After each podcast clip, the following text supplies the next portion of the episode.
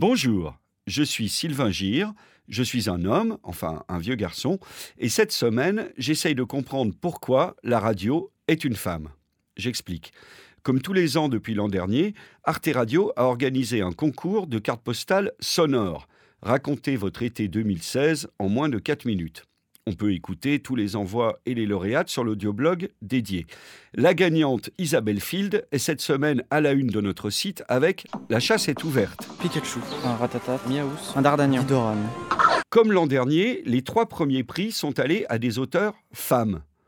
En fait, sur 140 envois, il y a eu 80% de femmes. Sur Arte Radio, la proportion est encore plus grande. La presque totalité de nos auteurs s'écrit avec un E muet. Cette surreprésentation étonnante de femmes qui fabriquent du documentaire radio se retrouve aussi à Radio France. Mais ici, à Arte Radio, c'est l'un de nos sujets de conversation préférés à la cantine avec la Moon Cup et la PMA. Non, pas les pertes blanches, s'il te plaît, ça me fait peur. Quel rapport, me direz-vous, entre le fait de posséder un utérus et de brandir un micro?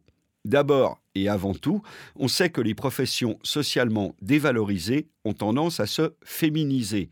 Comme le disait le prix Nobel Milton Friedman, moins ça paye, moins il y a de couilles. À la cantine, quand tu vois des tables de 12 mecs en costard-cravate, je veux dire, c'est mon pire cauchemar. Auteur radio est un travail précaire et mal payé, donc féminin.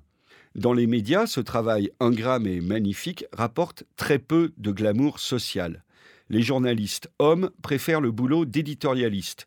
Donner son avis sur le monde sans quitter sa chaise, c'est beaucoup plus valorisé que, comme le fait cette semaine Sophie Lacruz, aller passer plusieurs jours avec un étudiant du Front National. Non, il faut surtout pas que les nouveaux arrivants fassent d'efforts pour s'intégrer. Sauf que à Rome, on fait comme les Romains. Auteur radio, ça consiste entre autres à aller écouter les gens, à s'intéresser à eux. Il faut de la discrétion, de la patience, de l'empathie. Ensuite, il faut monter ces enregistrements. Ça prend des heures et des jours. Il y faut encore plus de soins et de patience. Vous voyez où je veux en venir La réserve, la patience, les petits doigts agiles. Non, vous n'y êtes pour rien. Je suis Kali.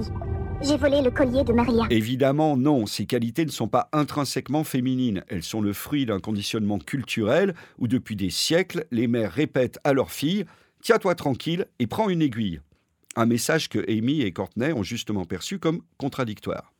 Pendant ce temps, les pères intiment à leurs garçons d'aller crier dans un ballon à bas le burkini. Tout ça ne nous dit pas pourquoi vous êtes si nombreuses à écouter la radio. Et donc à m'écouter là maintenant, chaviré par cette voix grave, tandis qu'une émotion venue de l'intérieur colore vos joues gracieuses d'un troublant carmin.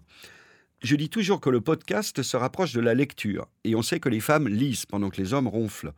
La radio est un art de l'écoute. Elle réveille des émotions enfouies. Elle sollicite l'attention, la réflexion, l'empathie, autant de qualités masculines disponibles en option.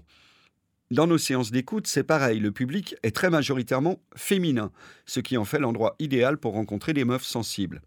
Ensuite, ça peut se conclure par une pelle ou un râteau, comme dans la merveilleuse série de Jeanne Robet, Pelle et râteau. Elle, elle veut sortir avec un type, et le type veut sortir avec elle que si moi je sors avec son copain à lui. Des hommes, des femmes, des homos, des hétéros roulent des patins et prennent des vestes. La radio est une femme, le patron est un homme, tout est dans l'ordre.